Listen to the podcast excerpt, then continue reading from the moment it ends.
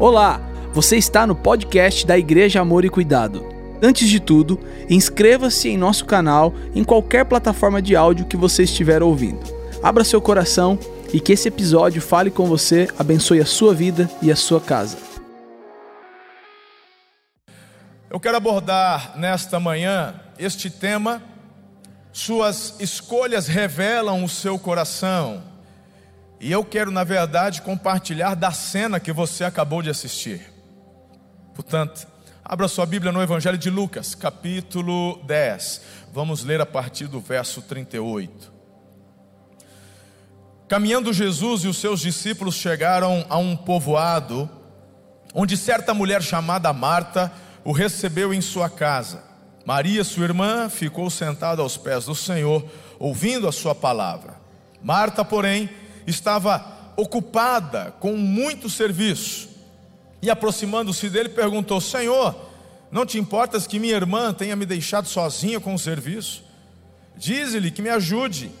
Respondeu o Senhor: Marta, Marta, você está preocupada, inquieta com muitas coisas. Todavia, apenas uma é necessária. Maria escolheu a boa parte. Diga, a boa parte. Maria escolheu a boa parte, e essa não lhe será tirada. Agora, eu queria também ler algo que aconteceu com a mesma família, só que depois de um evento que foi trágico e também extraordinário. Porque o irmão da Marta e da Maria, Lázaro, morreu. Mas Jesus, depois de quatro dias, o ressuscitou. E aí ele está passando, Jesus novamente, ali por Betânia e visita a família novamente. Então, a leitura que farei agora está em João capítulo 12. É com a mesma família, é a mesma Marta, a mesma Maria, só que depois da ressurreição de Lázaro. Diz assim os três primeiros versículos: Seis dias antes da Páscoa, Jesus chegou a Betânia, onde vivia Lázaro, a quem ressuscitara dos mortos. Ali prepararam um jantar para Jesus. Marta servia enquanto Lázaro estava à mesa com ele. Então Maria pegou um frasco de nardo puro, que era um perfume caro, diga perfume caro. Derramou sobre os pés de Jesus e os enxugou com os seus cabelos. E a casa encheu-se com a fragrância do perfume. Eu queria que você nessa manhã avaliasse suas intenções. A encenação e o texto lido apontam para um tempo de reflexão, de você pensar o porquê você está aqui. O porquê você vem à igreja, o porquê você participa de uma célula, por que, você trabalha, por que você casou. Eu quero conversar com você nessa manhã e contigo também que nos acompanha pela internet. E pelo Espírito de Deus, eu gostaria de ajudá-los a reafirmarem um propósito certo, um propósito que vem do alto, que o ajude a voltar para o caminho da exponencialidade. Sabe, lá em Provérbios 16, verso 2, nos diz que todos os caminhos do homem lhe parecem certos. As pessoas que estão aí correndo, fazendo, trabalhando, elas, meu, meus irmãos, a maioria delas, não, o que eu estou fazendo é o certo. A gente vê, inclusive, até o pessoal que está agindo alheio ou paralelamente à lei. E a gente vê muitas vezes bandidos, vamos orar aqui para que o assalto dê tudo certo. Para que nem... Verdade, irmão. Parece piada, mas não é. Mas não é, porque aqui o texto está dizendo que o homem, ele acha que os seus caminhos estão certos. É impressionante. Mas o texto diz: o Senhor avalia as nossas verdadeiras intenções. Então, hoje é um tempo de reflexão. Eu quero que você pense, porque nossas escolhas estão revelando o que de fato está nos movendo, nos motivando. Por isso que eu gostaria de apontar algumas coisas que me vêm ao coração quando eu olho para esse texto. Quando eu enxergo a experiência de Marta, Maria e Jesus. E o primeiro apontamento é que o ativismo revela um coração com motivações erradas. Ali a gente enxerga no verso 40, lá de Lucas 10. Marta, porém, ela estava ocupada com muito serviço. Então, pera lá, para não dar, né? Para não dar colher de chá para preguiçoso, porque tem preguiçoso, meu irmão, que ele quer, né? Ele quer pretexto para continuar não fazendo nada. Então a questão aqui não é o fato de você trabalhar, porque o trabalho faz parte, o trabalho dignifica, o trabalho é honrado. Amém. A questão é o ativismo, é você fazer e trabalhar na hora que você deveria adorar, descansar, curtir ou até não fazer nada. Papai assim nos fez, certo? Essa máquina chamada corpo humano, ela tem limitações. Você pode até achar que pode tudo, mas você não pode. Você tem limitações. Papai, ele falou assim: Olha, vocês vão. É igual o teu celular, lindinho. É igual o teu celular. Pastor Haldman nunca vi. Ele, ele gosta do celular. Ele é o dia inteiro pensando em 220. E só um celular para ele não dá conta. Ele tem que ter o celular e mais um, um outra bateria. É porque você pode ver, quando você enxergar um cabo assim, na, na, é porque já tem um, o celular na mão e uma bateria no bolso, né? porque a bateria do celular não dá conta. Você consegue usar a tua bateria, você, ah, eu não vou botar esse negócio para recarregar, não. Eu vou usar até a hora. Meu irmão, a hora que a, né? vai ficando vermelhinho, e a hora que ele zera, é assim, apaga. Você pode não, não adianta reclamar, a hora que ele apaga, acabou. Você deveria ter cuidado antes, recarregado antes. É igual homem, né? Que meu irmão é, gosta de andar assim, quando vai viajar, ele, ele gosta de fortes emoções.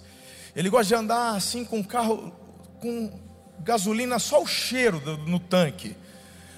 O negócio está saindo, passou da metade, está vindo no quarto final, entra na reserva, a mulher, os filhos ficam desesperados, meu bem, vai acabar, está na reserva assim, está tudo certo. Fica tranquilo. Até aquele dia que você teve que empurrar debaixo do sol quente e não tinha sinal de celular, tu ficou na mão. É ou não é? Eu, meu irmão, eu, eu, é o seguinte, eu estou viajando. Achei um posto bacana, eu acabo de completar. Eu não sei como é que vai ficar lá na frente.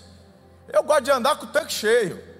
Eu vou daqui a Curitiba, tem um posto bacana no meio, parei, vou lá, tomo um cafezinho, já pode encher o tanque do bichinho aí, vambora. Eu gosto de andar com o tanque cheio para não ter surpresa. Você é assim. O grande problema é que nós entramos muitas vezes num ativismo, e eu encontro pessoas hoje denominadas workaholics. É uma palavra que deram para os viciados em trabalho é o pessoal que a mente não para. E aí a gente enxerga muitas vezes os coaches levando você a ir à sua exaustão. Como assim, pastor? Tem muito coach que é bom, tem muito treinamento que é bom, mas tem muita coisa, meu irmão, que só vai te prejudicar. Tem coach falando, não, porque não precisa dormir, e quem dorme não prospera. E meu irmão, aí a galera acredita nisso dorme duas horas por noite, dorme tarde trabalhando, acorda cedo, vai trabalhar. Só que o coachzinho que está te mandando esse recado, ele não, ele faz live quatro da manhã. Pois é, só que a hora que termina a live ele volta a dormir e você tem que ir para a empresa. Meu irmão, papai te fez assim. Você precisa de sete, oito horas para recarregar as suas baterias. Ele colocou, meu irmão, o, o, o, sol, a lua, e ele fez o movimento de translação. Ele fez o movimento da.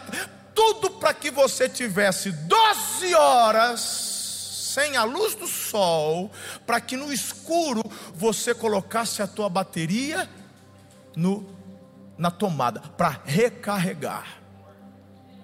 É durante a noite que você recarrega, meu irmão, as suas forças. E você precisa de quarto escuro, porque no quarto escuro você vai ajudar o seu corpo a produzir, por exemplo, o GH, que é o hormônio do crescimento. Sabe você, filhinha, que fica passando cremes anti-ruga. A melhor coisa que você pode fazer para a tua pele ficar boa é dormir bem. E no escuro, se é você daquele que tem medinho, fica dormindo com luminária acesa, aí você, ei, para com isso, irmão. Isso prejudica a produção do teu GH, tem que ser um quarto escuro, blackout. Hã? Porque o GH ajuda, inclusive, na formação, na construção de novas células, é um hormônio natural do teu corpo. Aí, ó, vai havendo renovação, sabe aquele pé de galinha? É claro, né? Mas durma bem não tem creme que dê conta. Tu tem que dormir bem, mulher. Os homens, a parte hormonal, você volta a produzir e a procurar o equilíbrio hormonal do seu corpo é através do sono, é quando a bateria está na tomada, poxa. Mas aí você é um workaholic, você só quer trabalhar, e fala, pastor, onde você quer chegar? Qual o problema de trabalhar? Falou, problema nenhum de trabalhar. O problema é você estar com motivações erradas. Porque as suas escolhas estão revelando seu coração. Deus não mandou, querido, você sacrificar família, casamento, tua fé, teu ministério na igreja por causa de trabalho. Eu vejo homens e mulheres de Deus que estão rompendo, estão se tornando bilionários e eles se aplicam ainda mais no reino de Deus. A grande questão é que você começa a avançar e começa a ter colapsos, é porque a tua motivação está equivocada. Você quer mostrar e provar o que para quem?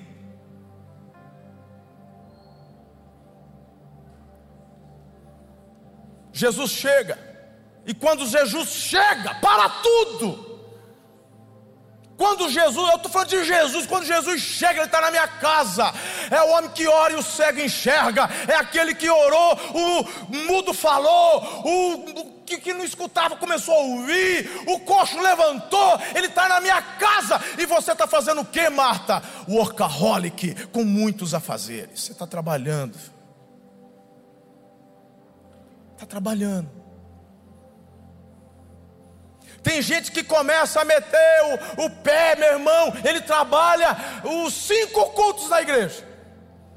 Por isso, irmão, que nós temos os voluntários, nós temos a equipe pastoral, que eles estão aqui, que eles trabalham domingo o dia inteiro, tem que trabalhar.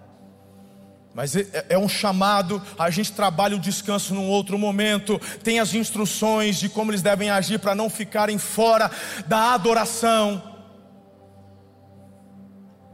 Então tem um trabalho específico, aí nós precisamos dos voluntários. A igreja não funciona sem os voluntários. Mas tem voluntário, meu irmão, que ele fica aqui, aí daqui a pouco ele vai lá no outro, ele passa o domingo fazendo um monte de coisa, mas você não vê ele aqui dentro se prostrando diante do altar. É Marta. Isso é ativismo. Deus não te chama para fazer isso, não. Se você não tem tempo, escuta o que eu estou te falando.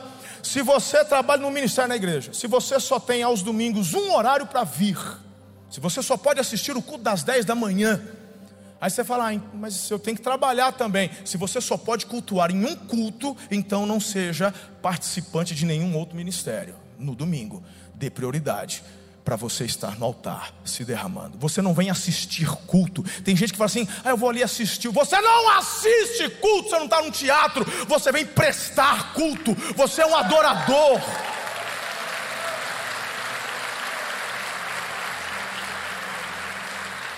Entenda isso. Então, se, ótimo, venha às oito da manhã, aí você é voluntário ali nos guardiões, aí no outro culto você está aqui adorando da intercessão, ouvimos a Paula convocando, da intercessão, ah, glória a Deus, tem um chamado, você vem num culto, você está aqui, está orando, mãos levantadas, está intercedendo, está ungindo, no outro culto você tem que estar tá sentado, sem colete, sem nada, se derramando, para você também vir aqui e o outro irmão, outro colega teu, com um coletinho vir ministrar na tua vida. Quando nós mergulhamos num ativismo, seja ele religioso ou no seu trabalho, a questão é reavaliar a motivação do, que, do porquê você está fazendo isso.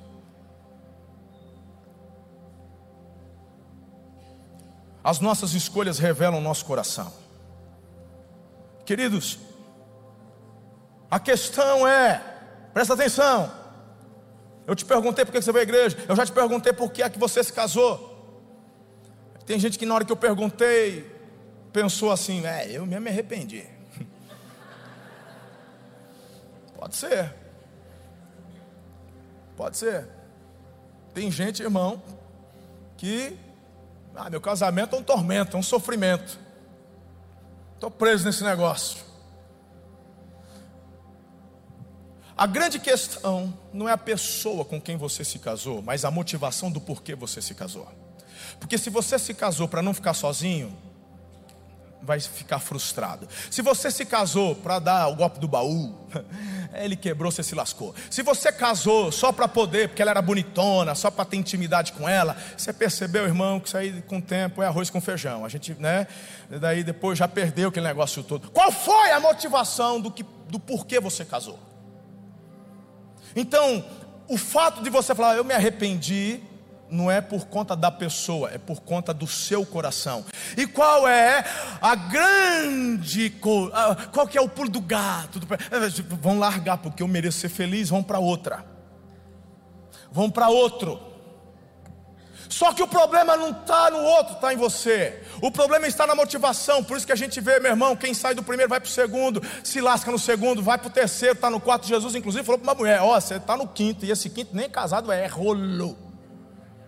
A mulher falou: É, tu és profeta. Eu falei: Eu sou mesmo. Como é que eu conserto isso, pastor? Reavalie a motivação. Porque, meu irmão, você tem que tomar a decisão de querer se casar para fazer o outro feliz. Vai ter, vai ter joguinho de xadrez, vai ter. Nós vamos ter umas partidas de xadrez, vai ser demais. Ai que delícia. Eu, meu Jesus, aleluia. Ah, vai ter bens, vai ter prosperidade. Vai ter, vai ter tudo isso aí. Ah, eu não vou ficar sozinho, não. Vai ter um cobertor de orelha, vai ser coisa linda. Vocês vão estar juntos. Ótimo, mas a minha motivação é fazer o outro feliz. E com esta motivação ajustada, é o que você começa a trabalhar o coração. E aí, meu irmão, a coisa vai dia a dia acontecendo os ajustes. Um abre mão, o outro também. E assim a gente vai crescendo. Por isso que Inclusive, a gente tem aqui mesmo, que não precisa levantar a mão, não. Mas de repente você está aqui, mas não se converteu aqui. Graças a Deus a maioria se converteu aqui, mas muitos de vocês talvez vieram de uma outra igreja. Alguns vieram por conta de problemas, o pastor lá entrou em adultério, aquela coisa e tal, o rebanho fica sem pastor. Ótimo. Mas tem gente que o pastor é cabrabão, não é perfeito, como esse de, que vos fala também não é. Mas de repente você, assim, ah, eu acho que deu meu tempo aqui. Já conhece a história? Acho que já deu meu tempo aqui. Eu vou, né? Por que, que já deu meu tempo aqui? Esse, meu irmão, essa conversa é tão fiada, é uma conversa tão. Já deu meu tempo aqui. Esse já deu meu tempo aqui é, tipo, é tipo assim: não está do jeito que eu quero. Né? Eu achei que era uma coisa, não é? É porque já não está assim mais do meu agrado. E aí, meu irmão, você sai, vai. Aí tem, tem gente que fica, já está na quinta igreja, na quarta, na sexta. Aí esse pessoal chega muitas vezes e fala: Pastor, amor e cuidado é maravilhoso. O senhor é um homem de Deus. Meu irmão, eu vou te falar uma coisa: quem chega já pela terceira, quarta igreja, vem aqui e vem com esse discurso, assim, diante de Deus, para não pecar, eu tenho que fazer uma força tão grande. Verdade. Mas eu já dou um sorriso meio amarelo assim para a pessoa, tipo, meu irmão, eu já sei que eu vou ser a, a, oitava igreja. O pastor ungidão, um homem de Deus, amanhã é o cão na terra, é o herege.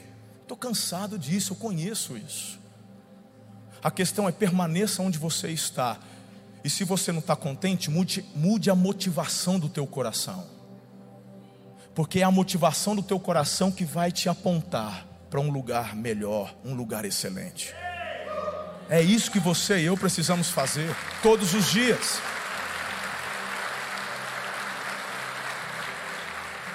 Quando você entende esse propósito, as coisas vão se ajustando no seu casamento, no seu trabalho.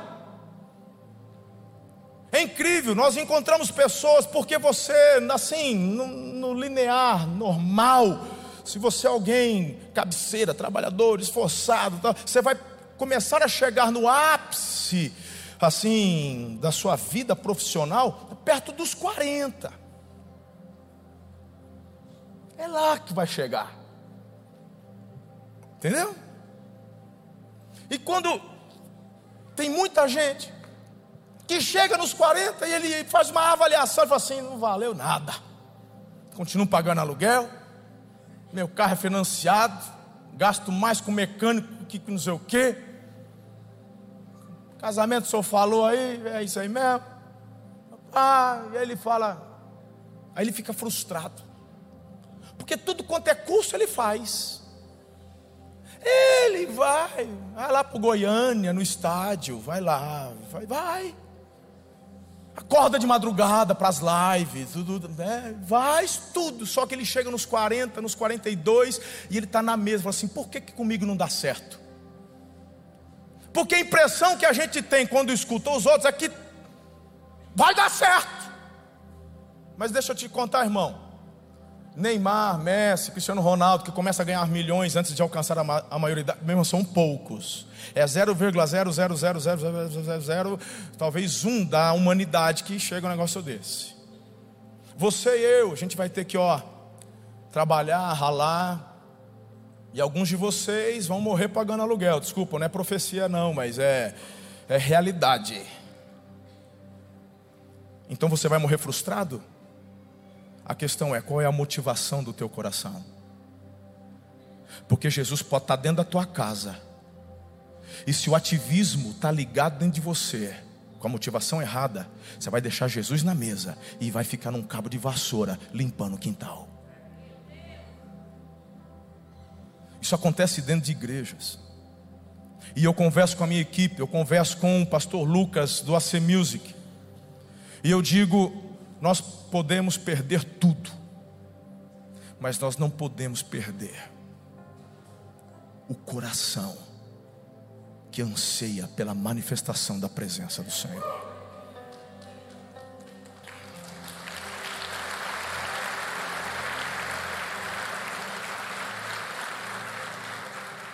É muito fácil para eu e você cairmos nesse ativismo.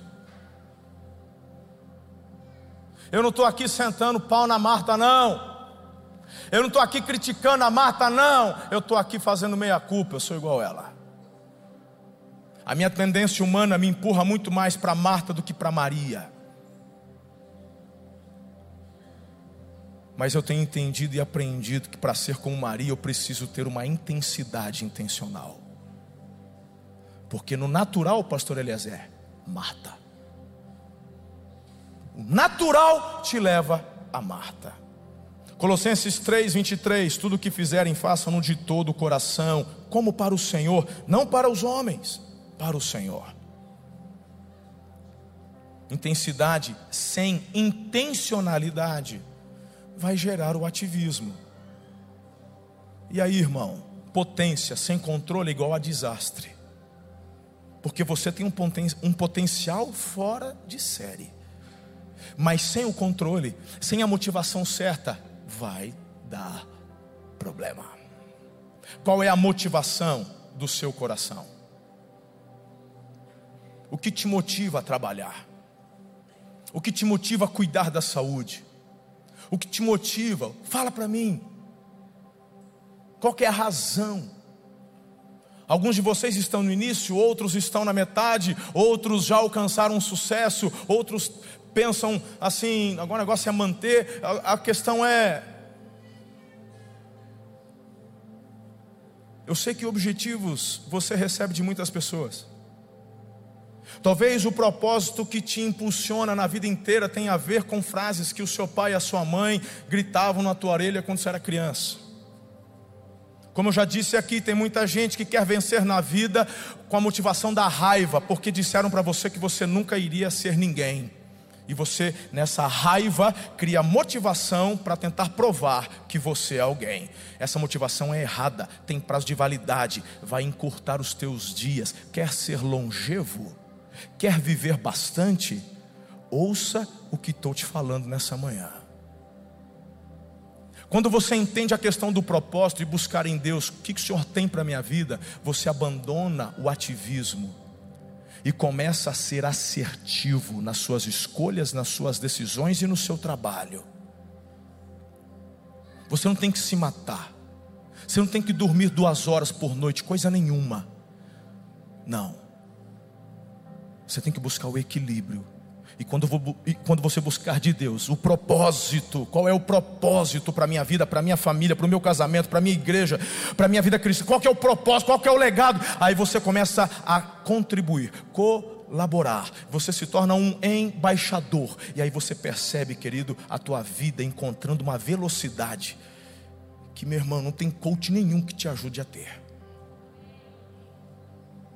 E não estou criticando o coach, não. Semana passada estava dando um, uma palestra para os coaches lá em Brasília.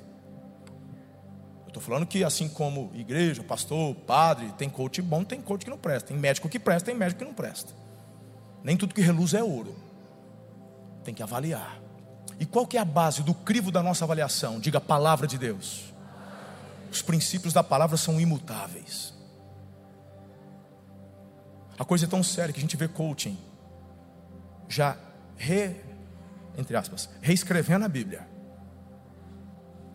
Tem coach por aí, que inclusive aconselha as pessoas: saiam da igreja, fica só com a gente aqui. E eles vão fazendo as, as suas releituras da Bíblia, uma, um posicionamento, princípios liberais, e as pessoas estão acreditando. Deixa eu te falar, isso tem prazo de validade, isso gera frustração, porque você vai chegar lá na frente e falar assim: Eu fiz tudo que foi dito, e por que que comigo não funcionou? Na igreja não é diferente. Eu prego para muitos pastores. Muitos. Semana que vem eu estou agora na Marília, na imersão, na outra semana. São centenas de pastores que vêm do Brasil inteiro. Ficam lá cinco dias recebendo instrução. Eu sou um dos preletores ali. E eu vejo pastores que chegam, olham às vezes para a sua igreja, olham para a nossa comunidade, olham lá para o pastor domingo e falam: Eu quero viver isso também. Faz 10 anos, 15 anos que eu sou pastor, minha igreja não sai de 100 membros, 200 membros. Aí nós compartilhamos muitas coisas que fazemos. Nós falamos que nós jejuamos, nós falamos, sabe, é, das vigílias, nós falamos de tantas coisas. Aí eles, pau, eles começam jejum, eles começam a orar, acordam de madrugada, passa um ano, dois anos, três anos, você olha, está igual, não mudou. Marta, não é o teu serviço que vai te trazer avanço e velocidade, é a motivação do propósito que você tem dentro do teu coração. O grande problema é que você e eu muitas vezes temos medo de perguntar ao Senhor. Porque, queridos, a gente coloca no coração um objetivo e nós queremos tanto aquilo, a gente tem medo de perguntar, porque dele pode vir inclusive um não. Fala assim, pra, por como eu tenho medo do possível não, eu nem pergunto. Eu vou lá e faço, depois chamo ele para me ajudar. Eu compartilhando o primeiro culto agora, falando assim, eu mesmo, apaixonado por moto até hoje, vocês sabem disso. Volte e meia eu falo nesse assunto. Se eu não gostasse, eu não ficava relembrando sempre. Gosto até hoje. O sonho que eu tinha de ter uma moto, Deus me deu uma moto. Eu cheguei em Aracatuba em 2008 e tal. E eu já estava mirando uma moto nova. Eu queria uma Hayabusa. Eu já, o Nino da Suzuki já chegava a neve. O Ninão, quanto custa? Eu, já, eu ia comprar. Eu ia financiar, eu ia comprar. Ia comprar. E é, tinha que ser a Hayabusa. É a grandona, é a mais potente. Até porque pegar pequenininho do meu tamanho, ainda maior tamanho que eu estava, ainda ia parecer um urso de circo, né? Na, na bicicletinha. Então tinha que ser um negócio. Aí, E eu perguntando, eu quero, eu tal, e quero, e procurando. Minha mamãe sentia dentro de mim assim: você não vai perguntar para mim? Ela nem precisa perguntar, senhor. Eu pedi uma moto, o senhor me deu. Aqui, ó, essa aqui que eu queria. Não vai me dar uma outra? E a gente, meu irmão, impressionante. Aí, o Senhor falou comigo: tua motivação está errada. Meu irmão, no, na boca, até falou: não, porque a gente é fera para dar, né? a gente é fera para dar desculpa para poder argumentar, a gente é fera para argumentar, não, para comprar moda, deixar aí, pegar a patroa de vez em quando, a gente dar uma voltinha para esparecer, a vida é muito estressante, a gente vai encontrando um monte de argumento. Mas Deus falou: tua motivação está errada. Eu falei, Senhor, está errado. Ele falou assim: você quer comprar essa moto para do orgulho.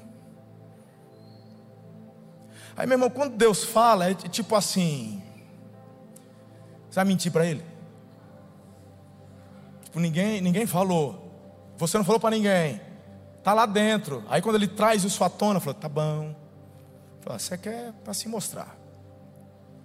Quando eu compro uma motona dessa, a primeira coisa que a gente faz é arrancar o escapamento e botar um. Não é verdade? Para que você passar. Não, não, não, não. Você fala, uh, fala, é minha. É nóis.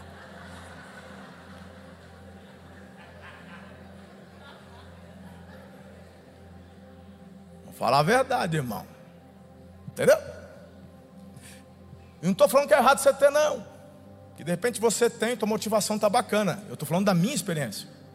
Inclusive tem o PIB Rider, tem o AC Riders aqui, e a galera, e eu tomo maior apoio. Estou falando da minha experiência. E aí o senhor falou, aí ele falou, falou assim, senhor, é verdade. Mas assim, não tem jeito, senhor, me ajudar. Porque aí eu vou, eu vou procurando mortificar meu orgulho, minha carne. Falou, Marcelo, tem uma outra questão.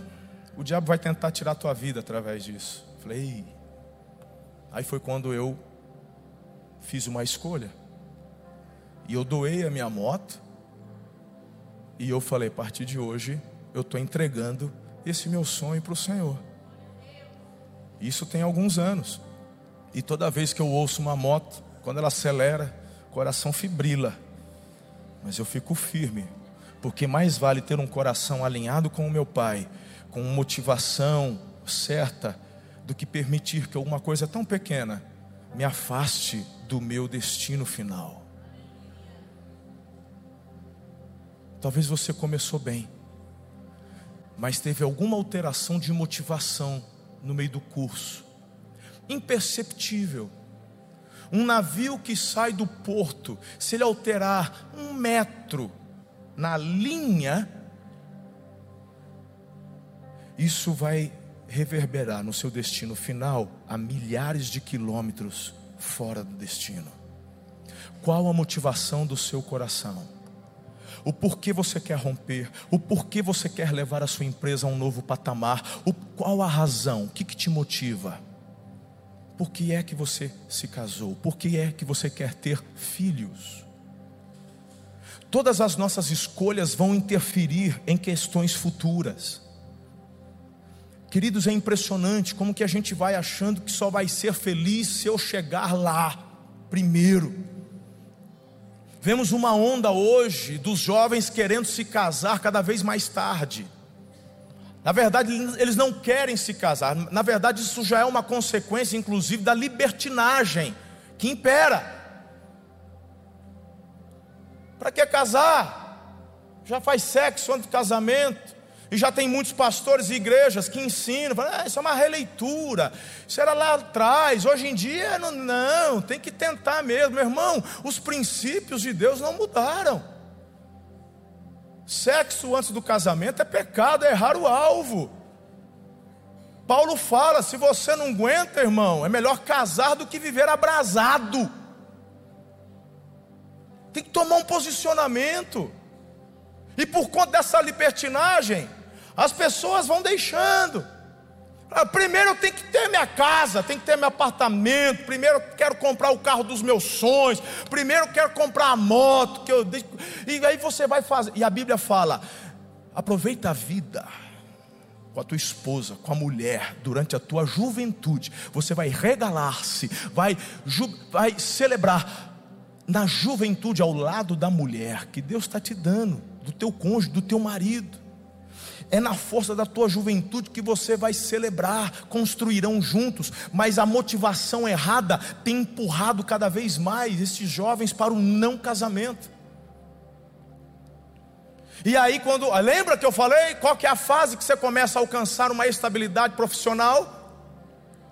35, 40. Assim, show. Aí é nessa hora que ela quer casar. É nessa hora que ele quer casar. Já curtiu? Já a quilometragem está rodada? Vamos fazer um recap. Um, um lá. Doutor estica aqui. Doutor arruma aqui que agora eu vou casar, vamos dar uma recalibrada, né? Estou pronto. Bora casar? Bora casar. Começa a casar, quer ter filho. Ótimo, bora ter filho. Aí não engravida. Aí, então, então vamos fazer inseminação. Falou, ótimo, vamos fazer inseminação. Aí vai lá colher, fala assim, é, teus óvulos já, o que a gente colheu aqui, você já não está produzindo, não está muito mais. E os dois aqui não vingou. Aí você fala: Senhor, você não me ama. Essas meninas engravidas nos baile funk, com 13 anos, e eu aqui, toda estabilizada, com casa, com salário bom, quero ter uma família. Falou, pois é, o senhor também queria que você tivesse um time de futebol de filho. Só que você tinha que ter começado lá atrás. Porque quando você nasceu, mulher, você nasceu com uma quantidade de óvulos. E desde que você entrou no seu ciclo menstrual, você está liberando esses óvulos. Você não produz. Diferente do homem, que produz o espermatozoide. A mulher, ela nasce com os óvulos. Eugênio, cadê o doutor? Estou falando besteira aqui? Doutor, se eu estiver falando besteira, você me corrige. Ele sempre me corrige depois no, no, no Twitter. Falou assim, desfibrila. Quando eu falei, pastor, não desfibrila, é fibrila. Hoje eu falei certo, você viu, né? Falei de propósito, falei, aprendi. Doutor, se eu estiver errando nessa aqui, você me ajuda, doutor Leivas. Aí, quando vai, vai envelhecendo, a mulherada hoje, irmão, está chegando à menopausa nos 40. Quer ter filho. Que Deus abençoe. Nós vamos orar, nós vamos jejuar, nós vamos profetizar mas eu só estou levando você a refletir, porque tem uma galera jovem aqui. De repente você tem filhos jovens que você pode começar a ajudá-los a encontrarem uma motivação diferente agora, para não colherem a dificuldade amanhã. Eu me casei com 20 anos, se eu voltasse no tempo, eu faria igual. Faria igual, não mudaria nada me casaria novamente com 20 anos. Meu pai está aqui, teve que assinar, não podia nem assinar no cartório. A Ana podia, que ela já era, tinha mais de 21. Mas meu pai, na hora de casar, imagine, na hora de casar, diante no, no juiz de paz, falou assim: quem que é o pai do garoto? que está casando? Falou assim: você tem que autorizar aqui, porque nem sei se mudou a lei, mas na época lá era assim, não era isso aí, vai? É, eu tinha 20 anos, só maior de 21 podia casados. É. O pai tinha que assinar. Tipo, é, estou autorizando você, essa doidora aí. Você... Faria tudo de novo igual. Tudo de novo. Qual que é a motivação? O que, que faz você acordar todas as manhãs? Quem está comigo até aqui? Segundo lugar, a crítica revela um coração amargurado. Senhor, o senhor não vai se importar? Olha só a Marta, olhando para Maria. Maria está lá assim, lágrimas. O senhor não vai se importar de me ver eu me acabando aqui? Ia sair sem fazer nada? A crítica faz parte de um coração que está doente, gente. Em nome de Jesus, você tem que entender isso. É algo que eu e você precisamos nos policiar todos os dias. Você gosta de ser criticado? Então pare de criticar, porque se você ficar criticando, tu vai colher crítica. Você colhe o que você planta. Você gosta da honra? Por que você desonra? Honra não se exige, você planta e colhe. Crítica é a mesma coisa, gente. E a Marta olha para a experiência de, de Maria e ela está indignada, e ela tece uma crítica, ela só faltou, só faltou chamar a irmã de folgada. Essa folgada aí, pai, faz nada. Quantos irmãos, quantos têm a mesma atitude de crítica, de julgamento, ficar apontando o erro, o pecado dos outros? Aí eu vejo dentro da igreja, por exemplo, quais são os dons de governo de Efésios capítulo 4, que o Espírito Santo derrama sobre a igreja. São cinco dons de governo. Existem os dons do Espírito, são outros, eu estou falando dos dons de governo: é o apostolado, o, a unção do pastor, do mestre, do evangelista e do profeta. E isso não vem apenas sobre a equipe pastoral, é sobre a igreja. O Espírito derrama conforme ele apraz. Haldeman, por exemplo, tem, tem uma unção de evangelista, que é o que eu vejo que predomina nele. Tem muito de unção pastoral nele, e ele tem um que predomina, que é do evangelismo. E Deus o levantou e o colocou como um líder, como um pastor.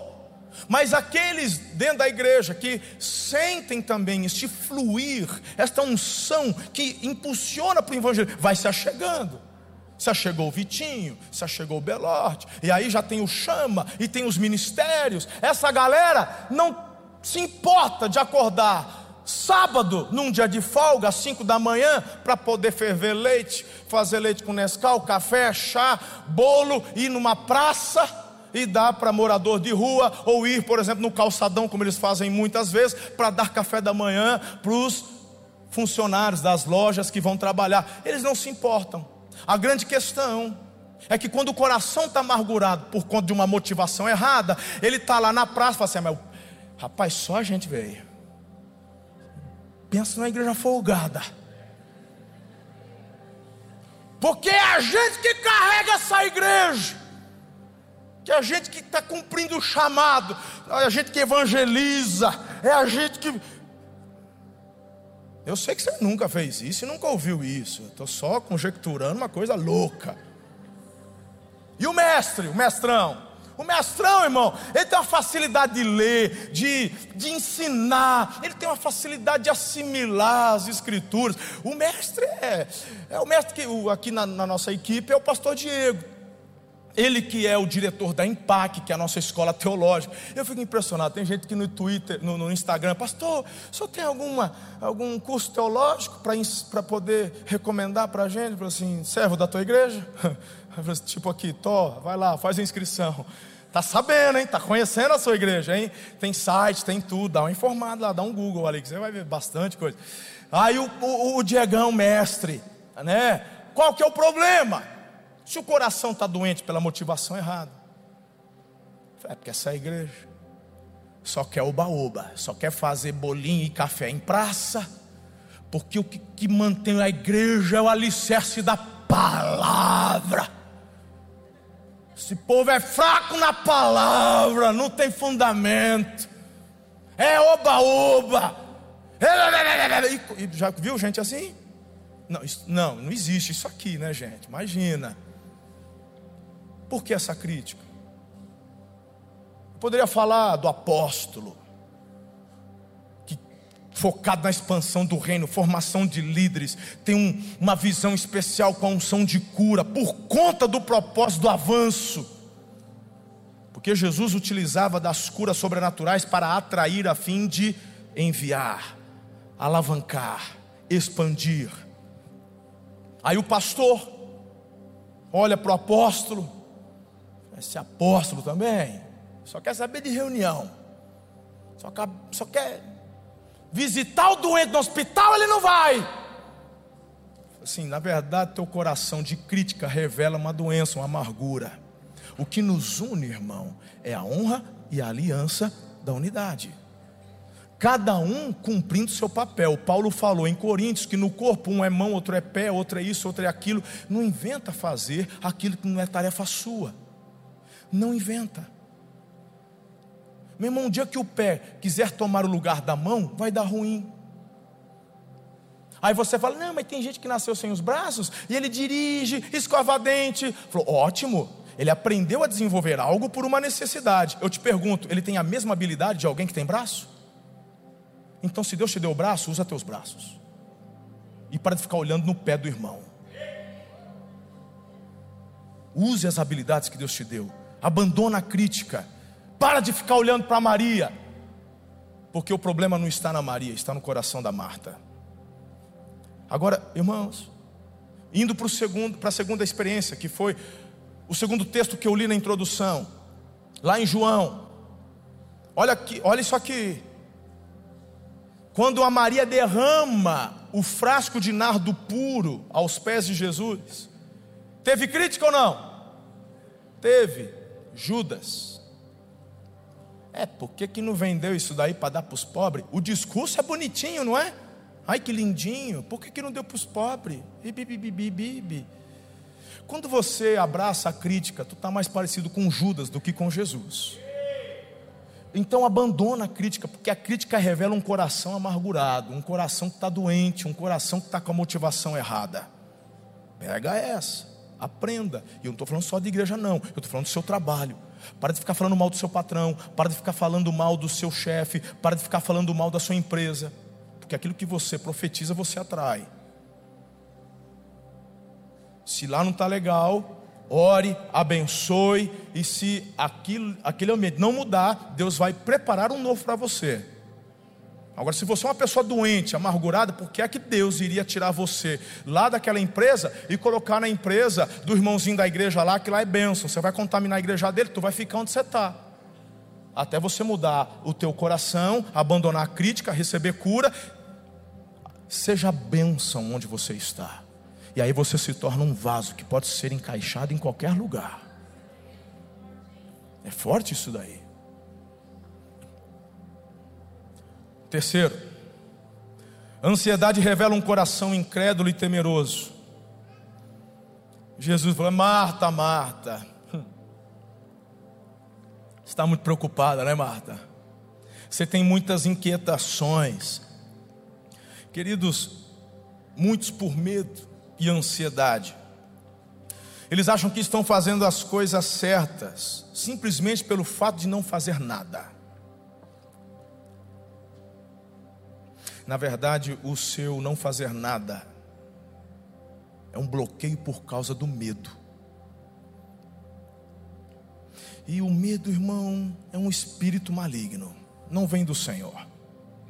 O medo quer paralisar você, o medo gera a incredulidade, o medo gera uma paralisação. Na parábola dos talentos, Deus dá cinco para um, dois para o outro, um para o outro, fala: Vou voltar, eu vou voltar. E quando ele volta, ele cobra. E quando ele cobra, os cinco rendeu, o de dois rendeu, o de um enterrou, porque teve medo, diga medo. Eu sei que você é um senhor severo, que o senhor ia tomar nota e ia cobrar. Então eu assim fiquei com medo de perder. Aí eu enterrei, falei assim, servo mal. Tirou um dele e deu porque tinha cinco. Ai, que injusto. Irmão, aquilo que Deus te deu a mão para você fazer é para render. Tua vida é uma dádiva, é um presente, você é único, não existe ninguém igual a você. Para de querer medir seu valor pelo outro, pelo próximo.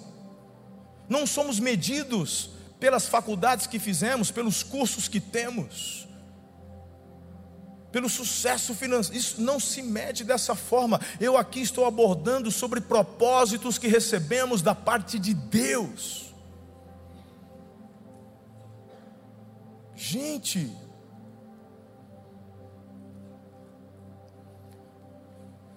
que, que você está paralisado? Aí, irmão, o camarada chega lá nos 40 que eu falei. Aí ele olha o outro, de 32. Ontem eu estava, gosto de ver um, sempre uns programas que expandem a minha mente. E aí eu estava assistindo na década de. final da década de 80, acho que era 89, ou no começo, 90, 91. A internet já estava rolando, estava no seu início. E aí um jovem de 20 anos desenvolveu um programa para compartilhar músicas Porque até então você só comprava o CD, e na época a gente comprava o CD e até conseguia baixar o CD no computador. Quem lembra disso? A gente baixava lá. Só que aí, isso foi lá nos Estados Unidos. É, o Snap, você lembra, o pastor Marcos, o nome desse programinha, que era das antigas? O Snap, uma coisa assim. Acho que era uma coisa assim, Snap. E aí virou um caos, porque em pouco tempo, milhões de jovens baixaram um programa. Como é que funcionava esse programa? Olha a cabeça, vinte e poucos anos. Vinte e poucos anos. Fez um programa que acessava o servidor. Aí todo mundo que baixava o programa podia pedir para o outro a música que ele tinha na casa dele, no computador dele. E aí ele enviava aquelas músicas. Era um compartilhamento de músicas. As gravadoras ficaram assim, porque explodiu. O menino que fez falou: Olha, a gente acertou, nós vamos ficar milionários. Não tinham ganhado nada ainda, mas olha, foi para a mídia. Meu irmão foi parar nos tribunais americanos. E infelizmente, bloquearam o menino, tiveram que tirar o site do ar. Mas o programa desse menino em 90 foi o que startou o que hoje você chama de Spotify. Queridos, o que esse menino fez aos 20 anos de idade mudou a mentalidade do comércio mundial. Porque até então, vocês se lembram das locadoras de vídeo? Backbusters. Lembram disso? Foi a ideia desse menino que ativou as possibilidades do que a internet poderia fazer. É por causa do menino desse de 20 anos que hoje tem o Netflix, o Discovery Plus e tudo que você vê aí das mídias, os compartilhamentos, mudou.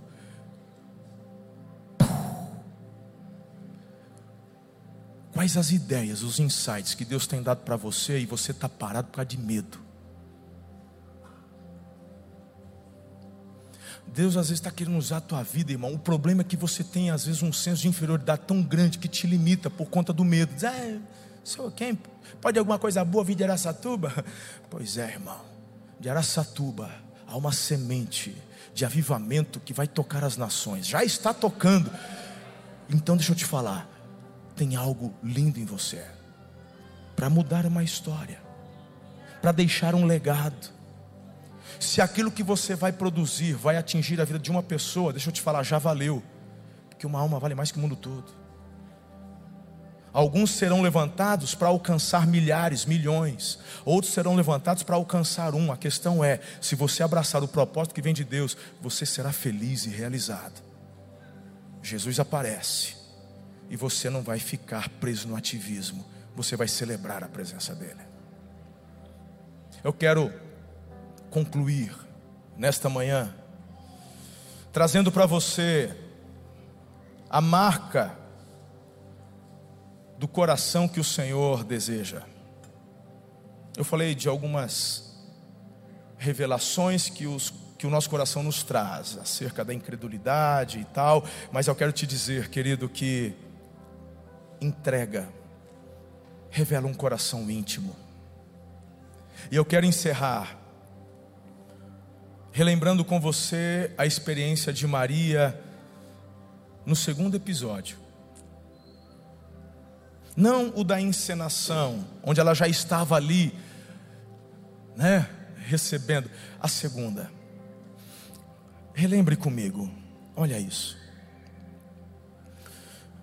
O texto que a gente leu, logo no início, fala seis dias antes da Páscoa, lá o de João. Seis dias antes da Páscoa, Jesus chegou a Betânia, onde vivia Lázaro, a quem ressuscitara dos mortos.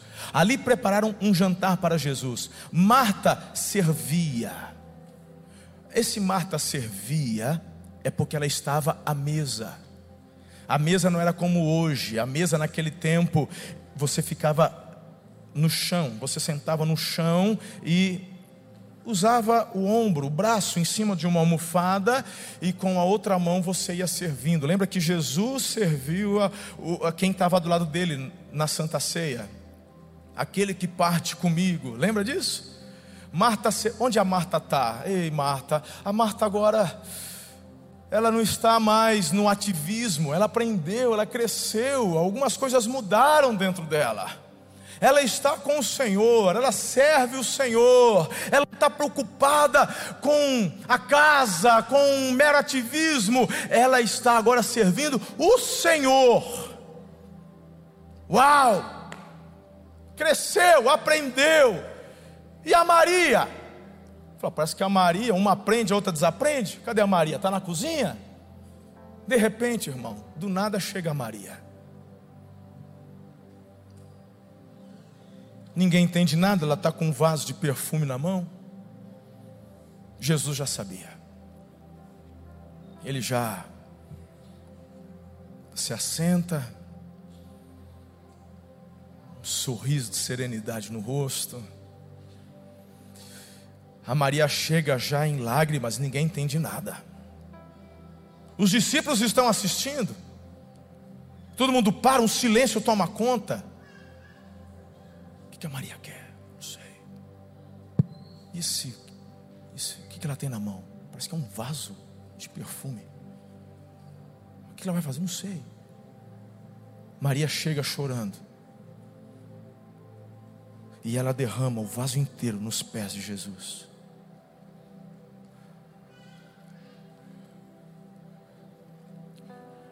A atitude de entrega de Maria constrange todo mundo.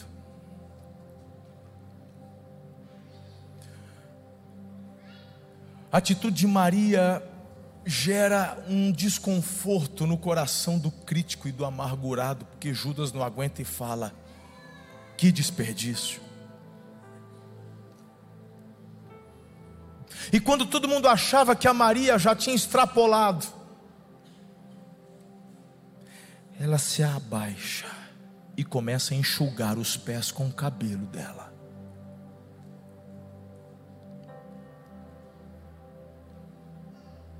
Sabe o que eu aprendo? Eu aprendo que eu, como Marta, posso aprender, eu posso sentar à mesa, eu posso crescer. E eu, como Maria, eu entendo e aprendo que também tem um nível mais profundo para eu mergulhar porque a entrega demonstra um coração que é alinhado, um coração que é íntimo. Qual o nível de intimidade que você tem com Jesus? Talvez eu esteja conversando com pessoas aqui que ainda não conhecem a Jesus. Você conhece, já ouvi falar. Eu estou falando de relacionamento. Eu estou falando de uma decisão quando você entrega a sua vida a Ele.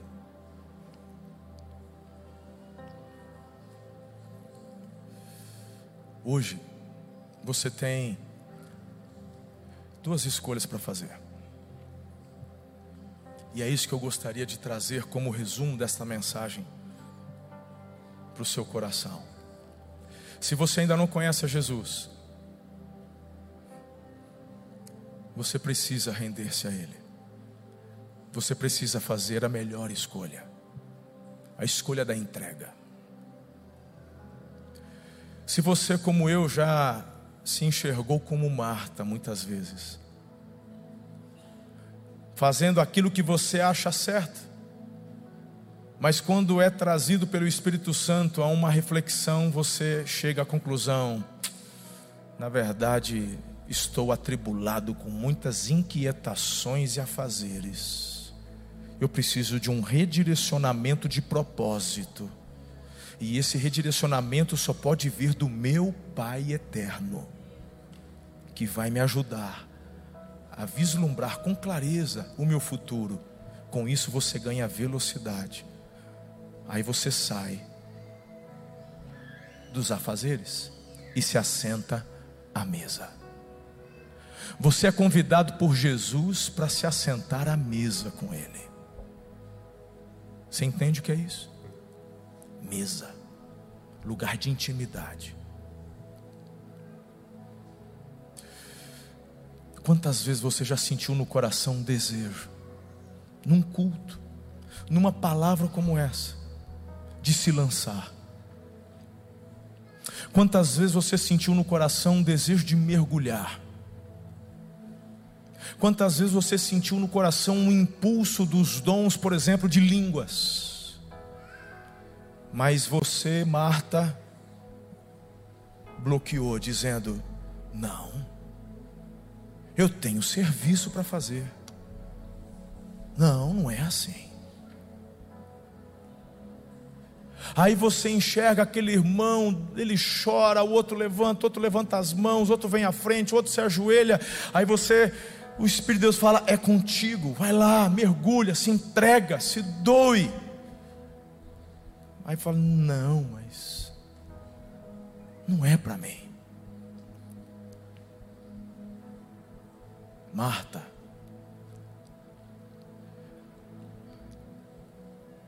a única coisa que Ele quer de você e de mim é o coração, é intimidade, é entrega. Quando você está aqui com os teus irmãos em adoração, nada mais importa. Eu já vivi religiosidade, gente. Eu já vivi ativismo. Abandona isso da tua vida. Se você está sentindo vontade de chorar, chore. Está sentindo vontade de sorrir, sorria. Tá vontade, quer correr, corra. Quer se lançar, se lance. Você está num tempo de culto diante do teu Pai. E Ele, Jesus, está aqui. Porque Ele disse que estaria. E quando Ele vem, quando Ele está à mesa, para tudo e presta atenção nele. Ouça o que ele diz. O que ele está falando com você agora? Do que, que você precisa? Você está precisando mergulhar mais fundo? Você está precisando entregar sua vida a Jesus? Você ainda não tomou essa decisão? Você ainda não desceu as águas? Você tem vivido uma vida, mas você tem um anseio de se derramar como a Maria, mas você tem alguns bloqueios, você tem medo, você tem vergonha. Essas barreiras que foram impostas durante tantos anos. Ei, talvez alguém diga: Maria pelo menos tinha um vaso, pastor de perfume. Aquele vaso era praticamente o salário de um ano de um trabalhador. Eu, o que, que eu tenho, pastor? A Bíblia diz que a tua vida é um vaso. E o que eu desafio você nessa manhã é pegar a tua vida hoje e quebrar nos pés de Jesus e falar: tudo que eu tenho é isso, é minha vida, o que eu sou, meu presente, meu futuro. Aí, quando você derramar tua vida, teu vaso aos pés de Jesus, sabe o que vai acontecer? o perfume vai tomar conta da casa. Alguns críticos vão falar: para que isso? Que exagero. Mas a tua história vai ser relembrada para sempre. A mulher que ungiu os pés do Senhor com o que tinha e enxugou os pés com os seus cabelos. Você vai querer conhecer a Maria no céu um dia. Eu vou. Eu vou querer assistir esta cena lá no telão do céu um dia. Eu vou. Mas você, hoje, pode fazer a mesma coisa. E amanhã os teus filhos, os teus netos, estarão relembrando a sua história seus netos vivendo um legado, um futuro. Eles não vão falar porque meu pai me deixou dinheiro, herança. Eles vão dizer: Eu vi meu pai quebrando todos os dias o vaso de perfume dele aos pés de Jesus.